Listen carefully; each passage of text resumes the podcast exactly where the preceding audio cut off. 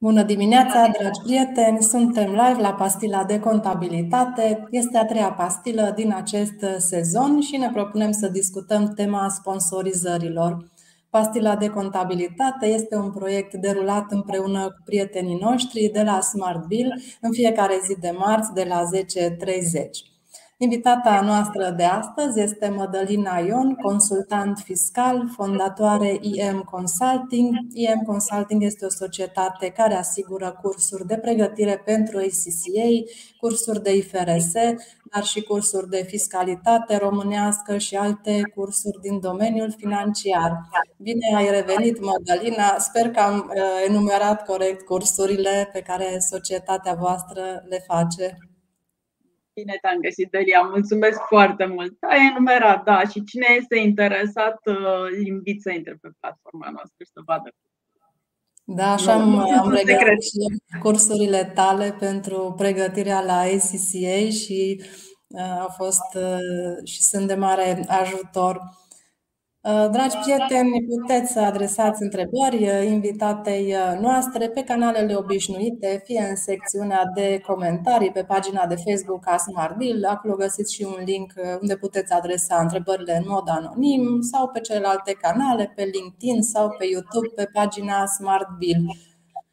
Sponsorizările sunt uh, un subiect uh, al unor modificări legislative constante. Au fost anumite modificări și în ultimii ani și, de asemenea, au existat și discuții în jurul proiectului de act normativ publicat uh, recent de Ministerul de Finanțe.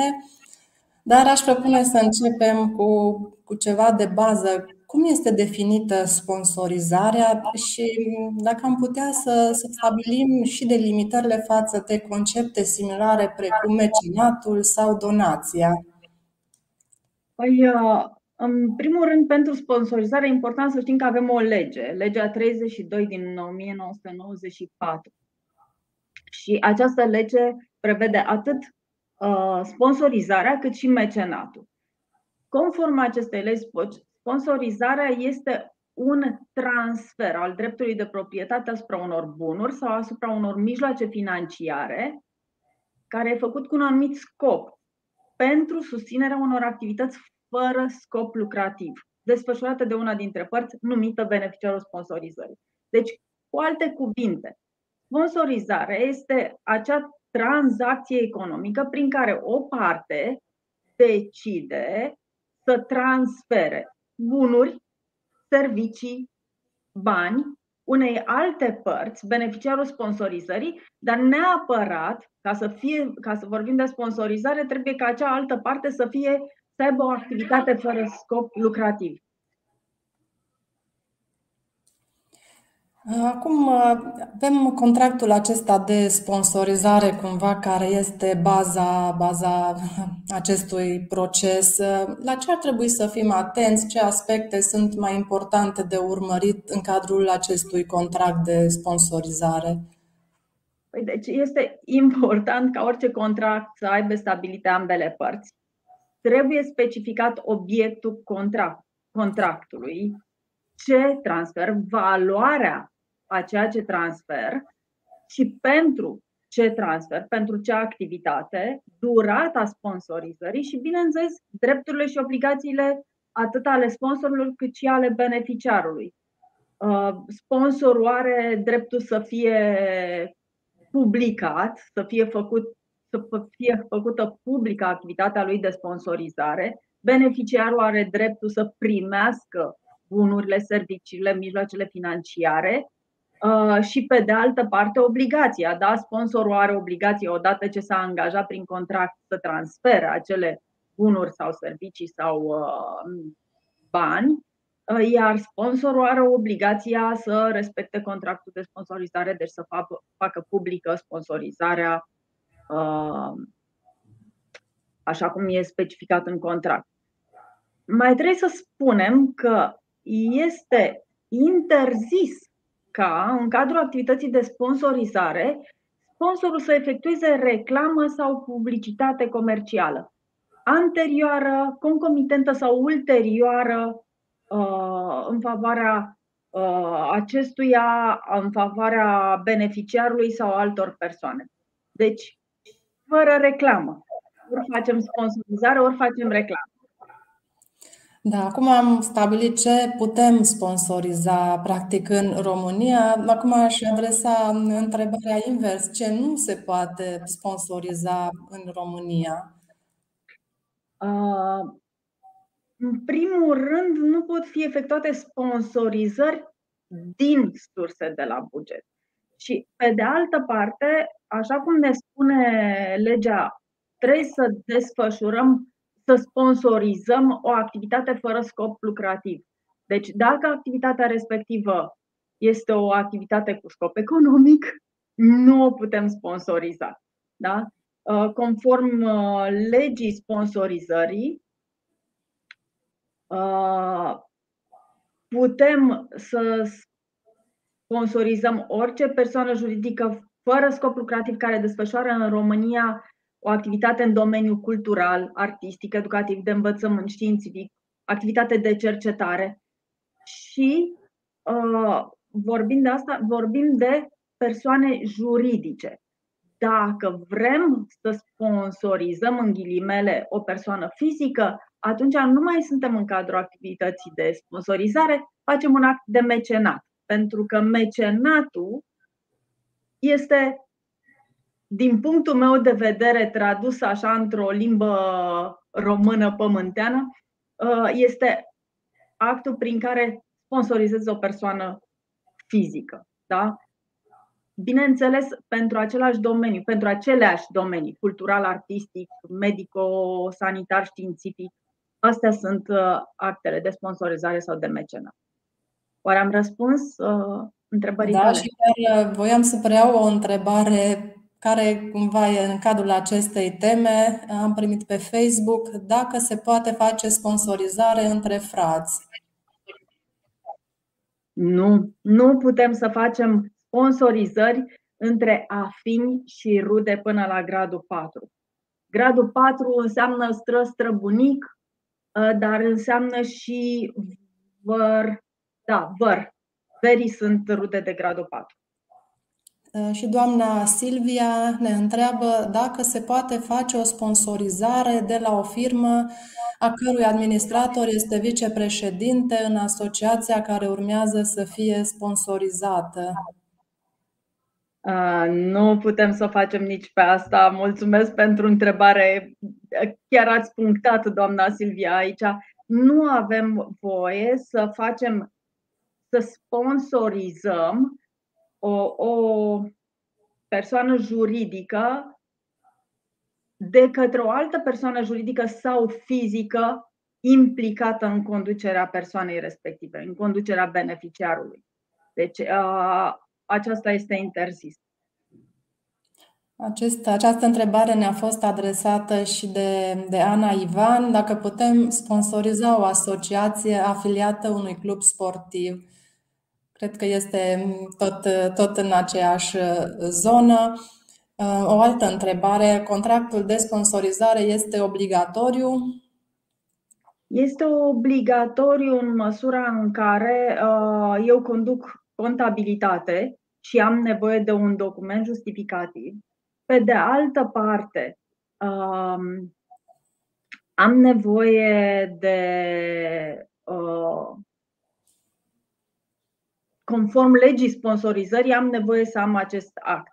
Dacă mă uit bine în legea sponsorizării, îmi spune că trebuie neapărat să am un contract de sponsorizare în formă scrisă, în care să specific obiectul, valoarea și drepturile și obligațiile părții. Deci am nevoie de contract de sponsorizare, nu pot să uh, doar să spun că fac sponsorizare.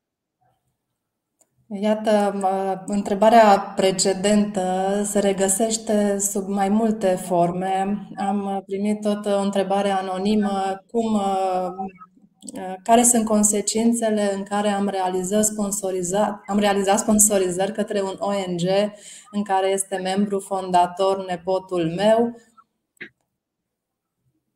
Consecințele este că acea sponsorizare nu mai poate fi considerată sponsorizare beneficiară de facilități fiscale, pentru că, de fapt, De asta am vrea să ne încadrăm pe legea sponsorizării. Altfel, eu pot să fac absolut orice sponsorizare vreau și să sponsorizez pe oricine vreau eu. Dar dacă vreau să beneficiez de facilitățile fiscale, atunci codul fiscal îmi spune beneficiez de aceste facilități în condițiile în care sponsorizarea este în conformitate cu legea sponsorizării, legea 32 de care am vorbit. Deci pot să sponsorizez pe oricine vreau, dar dacă vreau să beneficiez de facilitatea fiscală, atunci trebuie să mă încadrez în uh, ceea ce îmi spune legea.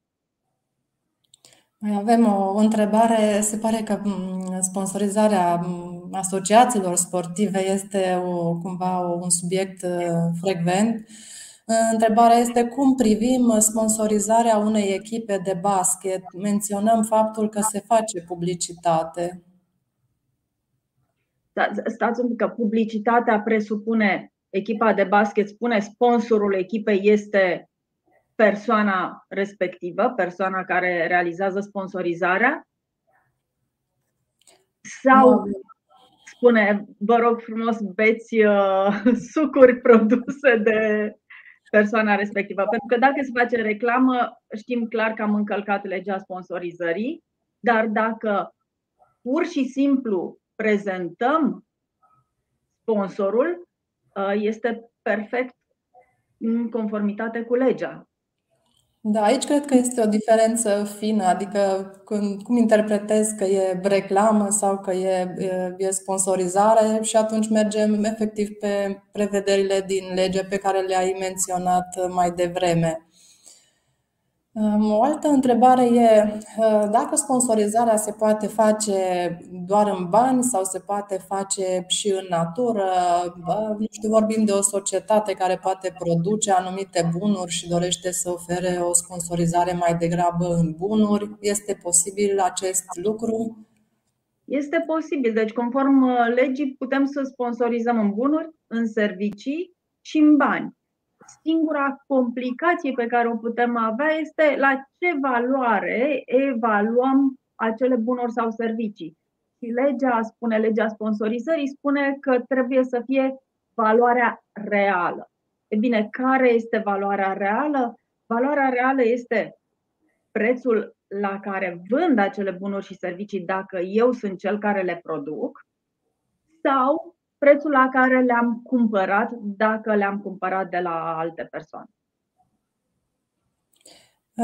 Da, este exact ceea ce voiam să, să te întreb mai, mai devreme.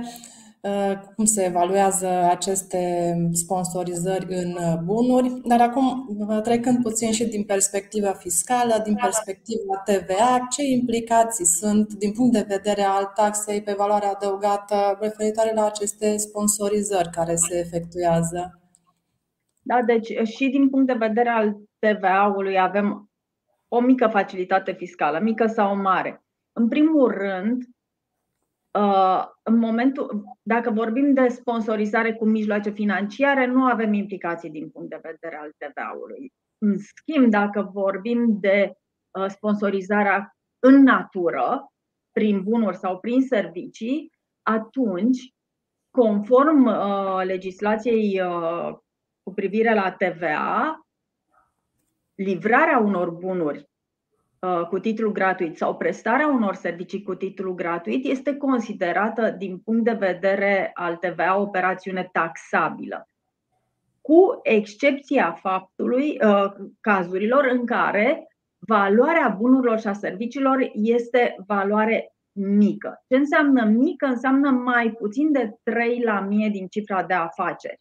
Da? Deci dacă ceea ce valoarea bunurilor și a serviciilor pe care le uh, dăm ca și sponsorizare este sub 3 la mie din cifra de afaceri, atunci nu avem o operațiune taxabilă din punct de vedere al TVA-ului. Dacă depășim, pentru ce depășim, trebuie să ne facem autofactură și să colectăm TVA.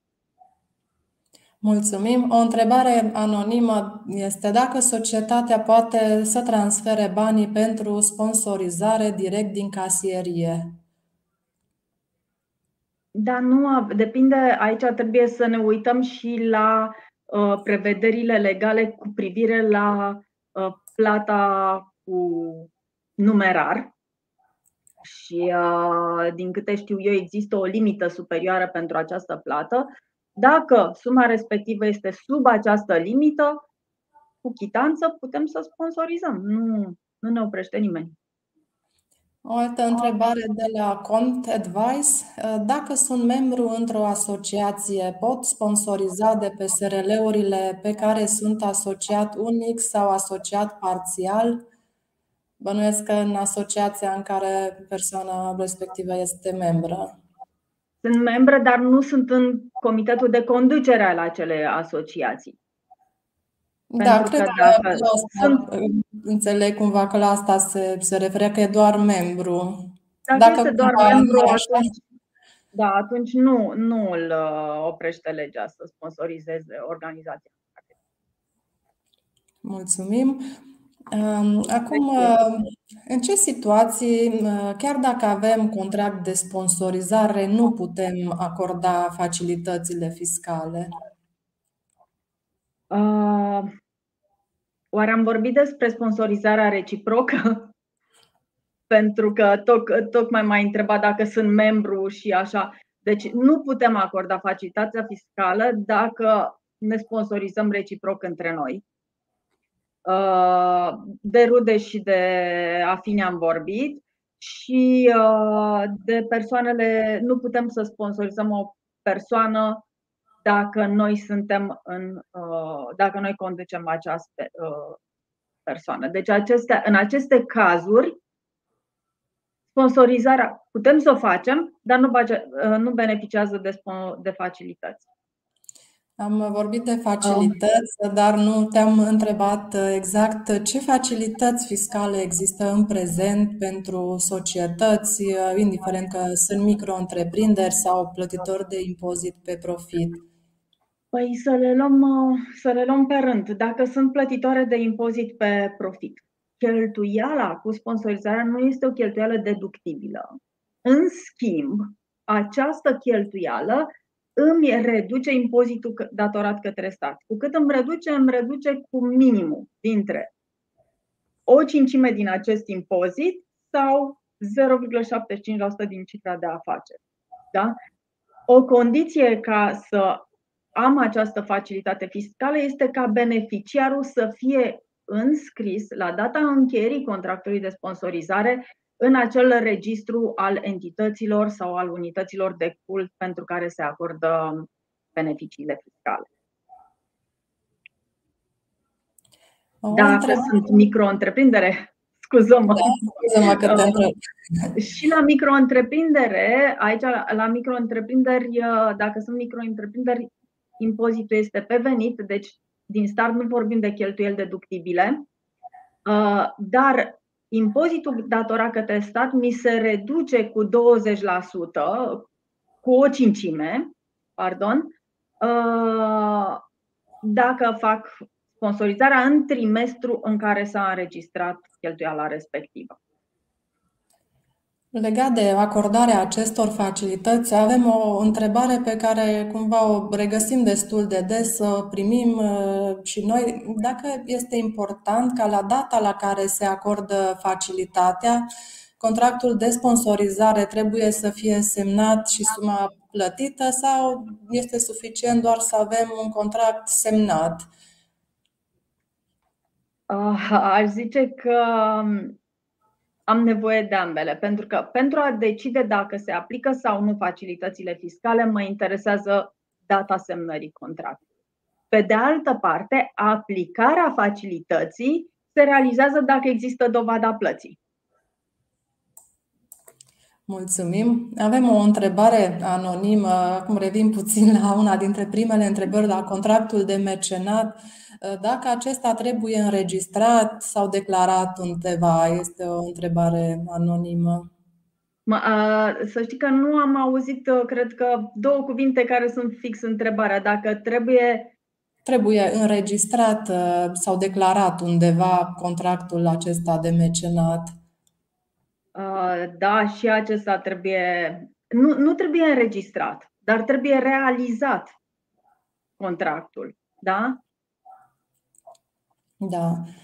Avem Trebuie de la... încheiat în formă autentică, așa spune în lege, prin care să specific obiectul mecenatului, durata mecenatului, valoarea mecenatului. Forma autentică, din câte știu eu, nu sunt avocat, dar când mi se spune forma autentică, înseamnă că cineva trebuie să autentifice semnătura celor două persoane și de obicei acel cineva este notarul. Mulțumim. O altă întrebare. Sunt administrator la mai multe societăți și realizez trimestrial sponsorizări către același ONG. Este în regulă din punct de vedere fiscal? Da, nu, nu este o problemă. Faptul că se plătește sponsorizarea eșalonat trimestrial, asta chiar nu este o problemă. Mulțumim.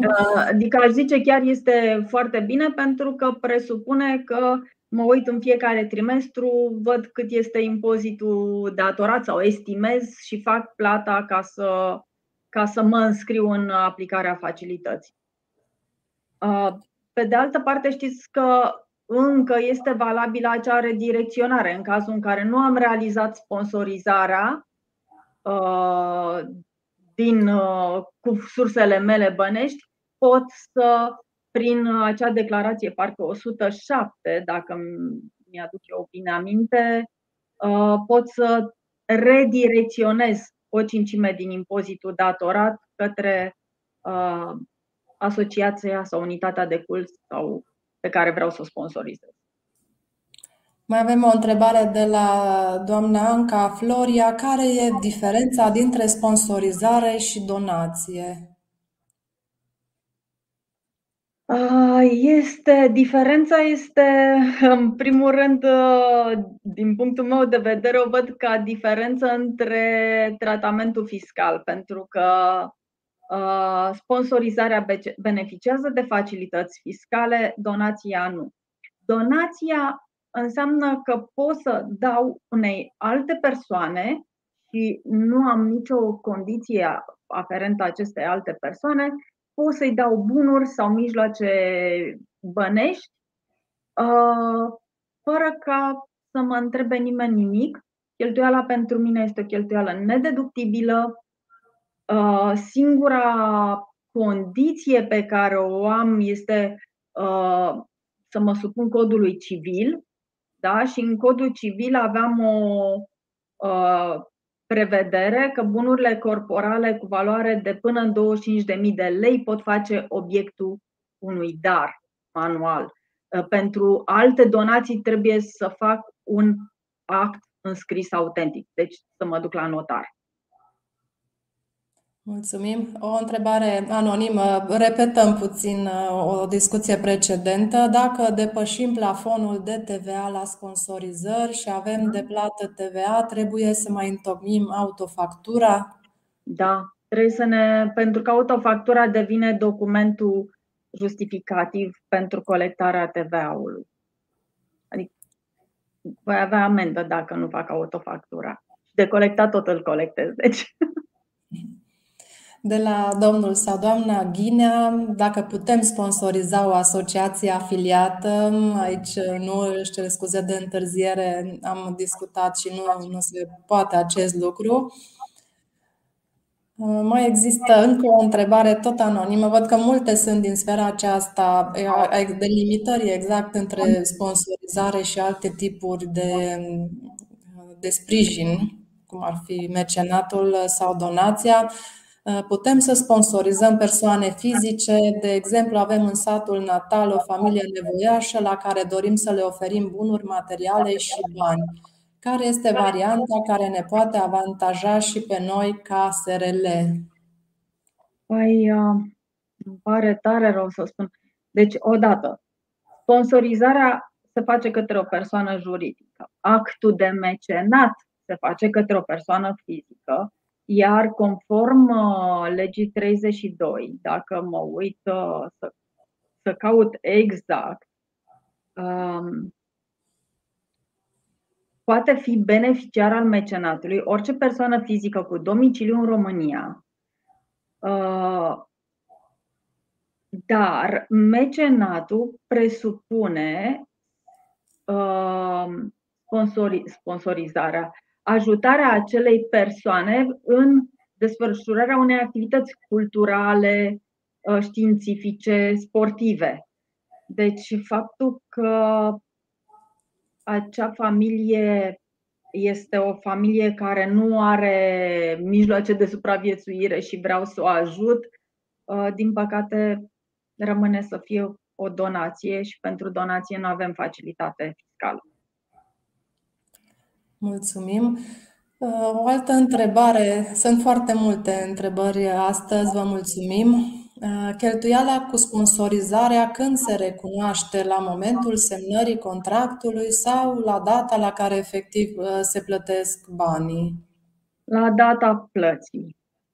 Din, ca o excepție, ca să spun așa. Da, e, e o excepție. Mulțumim.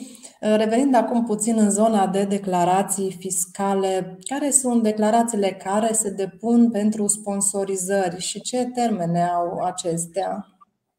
Păi chiar este o foarte bună întrebare asta și mulțumesc că deci avem două avem o declarație importantă, declarația 107, aceea prin care uh, declarăm care sunt beneficiarii sponsorizărilor noastre.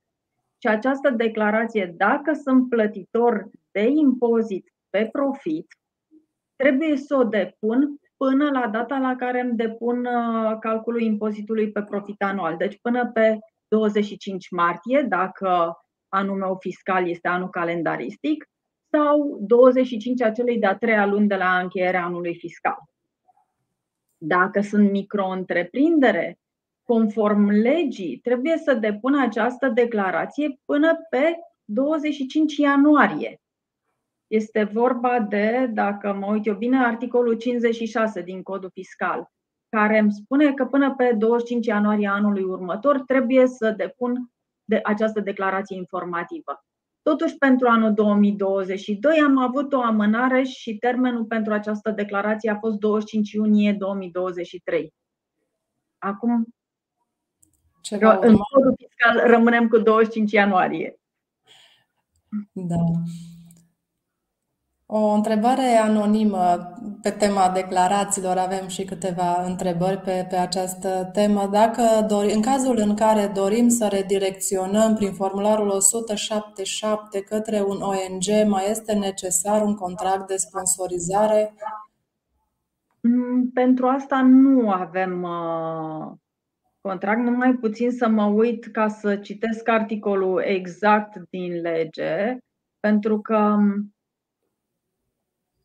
de exemplu, spune că în cazul în care nu, valoarea nu a fost utilizată integral, pot dispune redirecționa în limita diferenței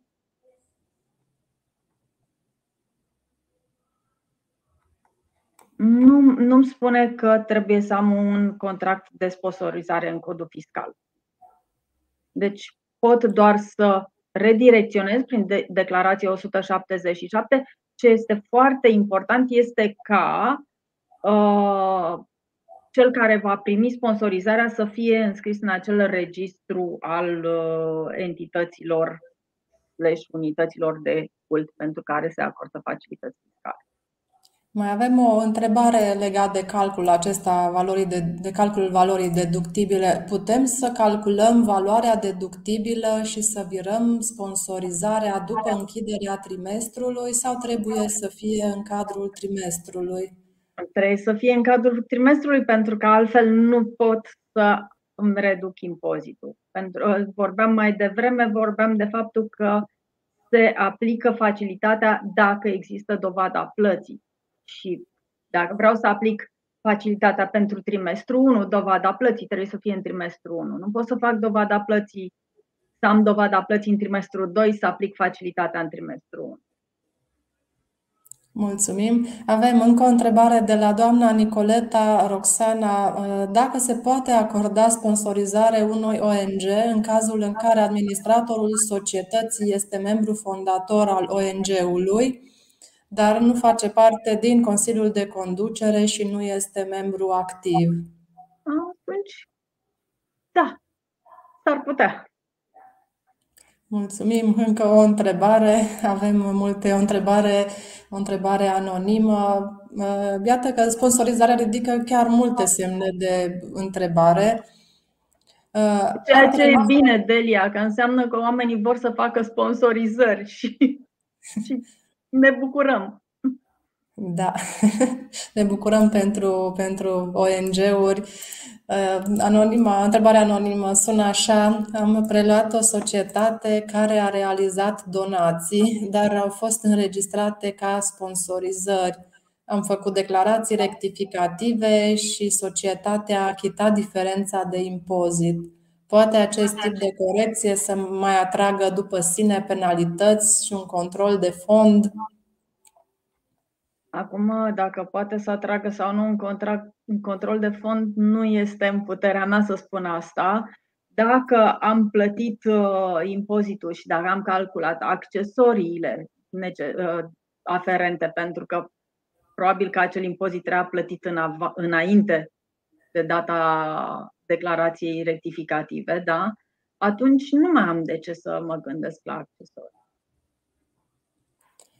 Am răspuns? O întrebare tot uh, anonim. Suntem un SRL care dorește să organizeze un eveniment pe tema protecției mediului. Noi am putea primi sponsorizări pentru acest proiect? Mm, din păcate, fiind SRL, deci activitate cu scop lucrativ, nu putem primi. Conform legii sponsorizării, sponsorizările se fac către persoane juridice pentru activități, stați ca să, să nu să vorbesc exact ca să, să fie totul deci către o persoană pentru susținerea unor activități fără scop lucrativ desfășurate de către una dintre părți. Poate că dacă sunt SRL, dar trebuie să demonstrez cumva că activitatea este fără scop lucrativ. Cred că și în practică de da. multe ori se, adică se, se menționează la evenimente publice că sunt se menționează sponsorii, dar de fapt nu avem un ONG care să organizeze și cred că de multe ori este termenul însuși folosit în mod greșit. E un pic abuziv, da. Da, exact. O întrebare despre PFA-uri. Pot acorda și PFA-urile sponsorizări? Este o întrebare pe care am primit-o anonim. Bineînțeles că pot și ele prin intermediul declarației unice. Da? Dacă fac uh, sponsorizare ca PFA, uh, numai puțin, pentru că aveam, într-o vreme, aveam în codul fiscal Uh, și mă uit chiar acum uh, la uh, cheltuielile deductibile limitat, aveam și sponsorizarea însă, din câte mi-aduc eu aminte, a fost numai puțin. Sigur. Până atunci voi mai citi întrebările. Da, da, da. Avem multe la care, care avem. Da, de... deci cheltuielile pentru PFA-uri sunt cheltuiala cu sponsorizare, este o cheltuială deductibilă limitat, în limita a 5% din baza de calcul. Iar baza de calcul înseamnă toate veniturile impozabile realizate de persoana respectivă, mai puțin cheltuielile deductibile, toate cheltuielile mai puțin sponsorizarea și uh, mecenat. Deci putem face sponsorizare și ca PFA. O altă întrebare anonimă este dacă există posibilitatea de a realiza sponsorizări sau mecenat către un SRL care are ca obiect de activitate 9003 activități de creație artistică.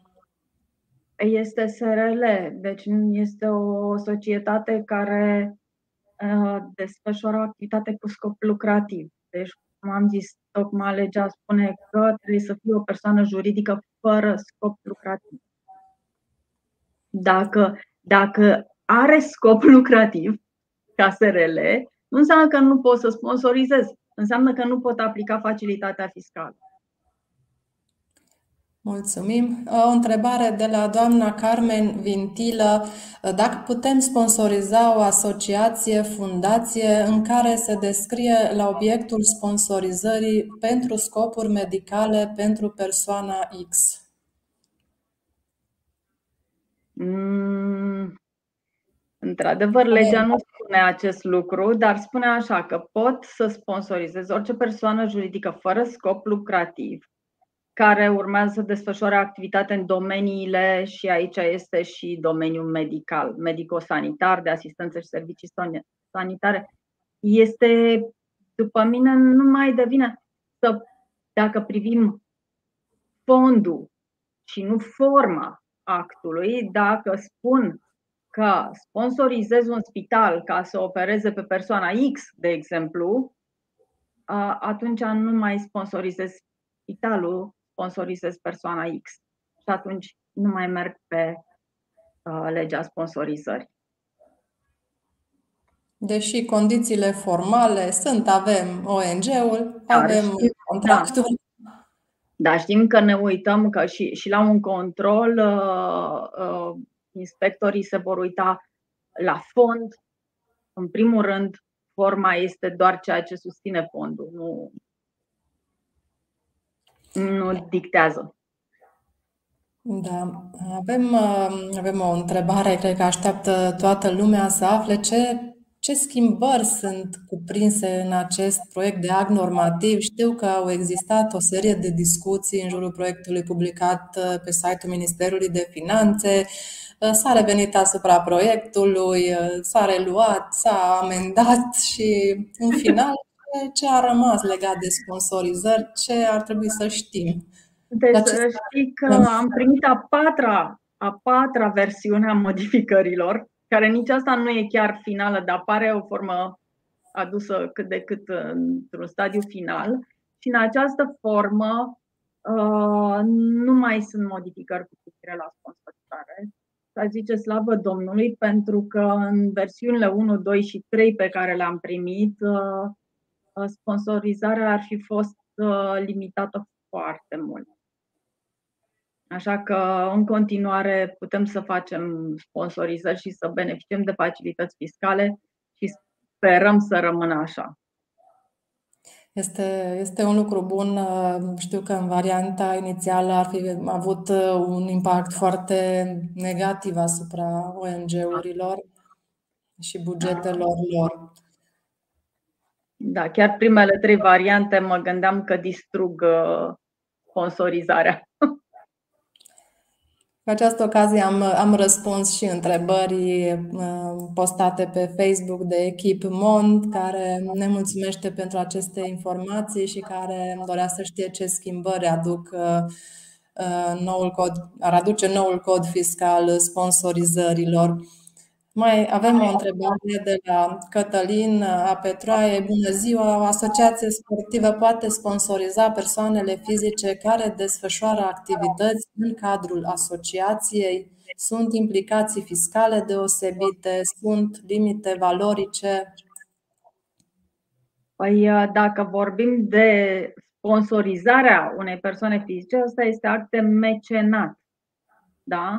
Și actul de mecenat spune că pot să sponsorizez o persoană fizică care are domiciliu în România ca activitate filantropică cu caracter umanitar pentru desfășurarea unor activități în domeniu cultural, artistic, medic, sanitar, științific, cercetare fundamentală și aplicată. Din păcate, nu văd nimic privire la sport. Deci, Mulțumim! Trec repede așa, sunt atât de multe întrebări da. și trec de la un subiect, un subiect la altul. Avem o întrebare de la Mărginean Adrian, o sponsorizare în bunuri proprii din contul 345 în sumă de 200 de lei.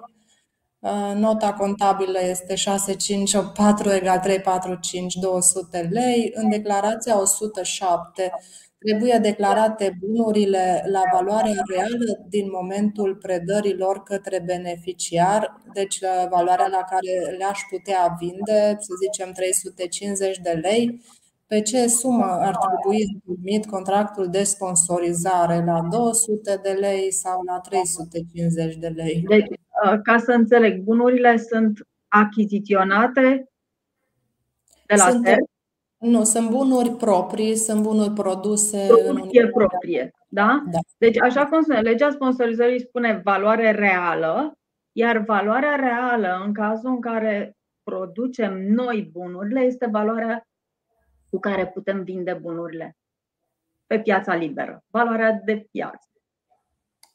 Deci nu este costul. Da, și cu aceasta am, am răspuns uh, întrebării. Uh, ce se întâmplă dacă se sponsorizează o asociație sau o persoană fizică care nu apare în registrul ONG-urilor? Nu primește ONG-ul banii? Asta cu nu primește ONG-ul banii chiar nu pot să știu. Știu că nu se aplică facilitatea fiscală. Mulțumim. O întrebare de la doamna Dorina Rizia.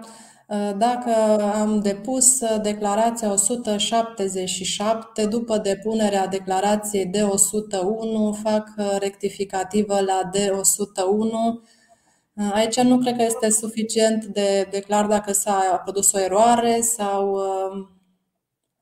sau nu. Deci, în, în principiu, în codul fiscal îmi spune că declarația 177 aia pot să o de, depun în termen de șase luni după încheierea exercițiului financiar. Deci, după declarația 101. Și atunci nu aș avea, n-aș avea o problemă. Dacă a fost o eroare, atunci probabil că trebuie să depun rectificativă. Mulțumim. O altă întrebare. Dacă reportarea sumelor sponsorizate se poate face trimestrial sau anual? Păi depinde cum fac declarațiile. Uh, dacă sunt micro-întreprindere, uh, sumele se reportează, cum scrie în codul fiscal, 28 de trimestre, deci este evident trimestrial. Dacă sunt uh, societate plătitoare de impozit pe profit, pot să fac declarații trimestriale și atunci fac trimestrial calculul, declarații anuale fac anual calculul. Mulțumim. Mai avem uh, două, două întrebări. Dacă o societate acordă sponsorizare laptopurile amortizate integral, la ce valoare să înregistreze în contract suma, suma acestora, valoarea lor în bani? Valoarea reală, care înseamnă valoarea cu care pot vinde acele laptopuri pe piața liberă. Poate există atâtea societăți care reciclează care, și care pot, uh, pe site-ul lor pot să iau o valoare reală, pentru că nu e vorba de cost. Și cost ar fi zero, înțeleg, în cazul acesta. Și avem o ultimă întrebare de la doamna Reli. Uh, care este diferența între declarațiile 107 și 177? Deci 107 este declarația în care noi îi declarăm pe beneficiarii sponsorizărilor realizate de noi, sunt bani plătiți, virați de noi sau bunuri trimise de noi. Aceasta, se, am zis, ca termen de declarare are 25 martie dacă sunt plătitor de impozit pe profit, 25 ianuarie dacă sunt micro-întreprindere. 177 este declarația prin care îi rugăm pe cei de la administrația financiară, rugăm bugetul de stat să redirecționeze banii. Deci, în 177, noi nu, nu sunt plățile noastre, sunt redirecționările pe care uh, le ordonăm celor din bugetul de stat să le facă către diferiți beneficiari, dacă sunt înscriși, bineînțeles, în registrul unităților de cult pentru că altfel degeaba. Mai avem, uh, de fapt, mai avem o întrebare, Mădălina, de la Prime Transaction. Dacă putem să facem o sponsorizare anul acesta, din profitul de anul, de anul acesta, uh, dacă greșesc estimarea și sponsorizez mai mult, ce se întâmplă? Păi, uh, facilitatea se aplică numai pentru limita facilitării, 0,75% din cifra de afaceri, 20% din impozitul datorat. Înainte puteam să um, folosesc suma cu care depășeam ca să îmi reduc impozitul următor, această facilitate nu mai este valabilă de acum. Deci, de acum, cu ce am depășit, a rămas pur și simplu cheltuială nedeductibilă. Aceasta a fost ultima întrebare. Dragă Mădălina, îți mulțumesc mult pentru prezența ta de astăzi și pentru că ne răspunzi la toate aceste întrebări. Te mai așteptăm la pastila de contabilitate.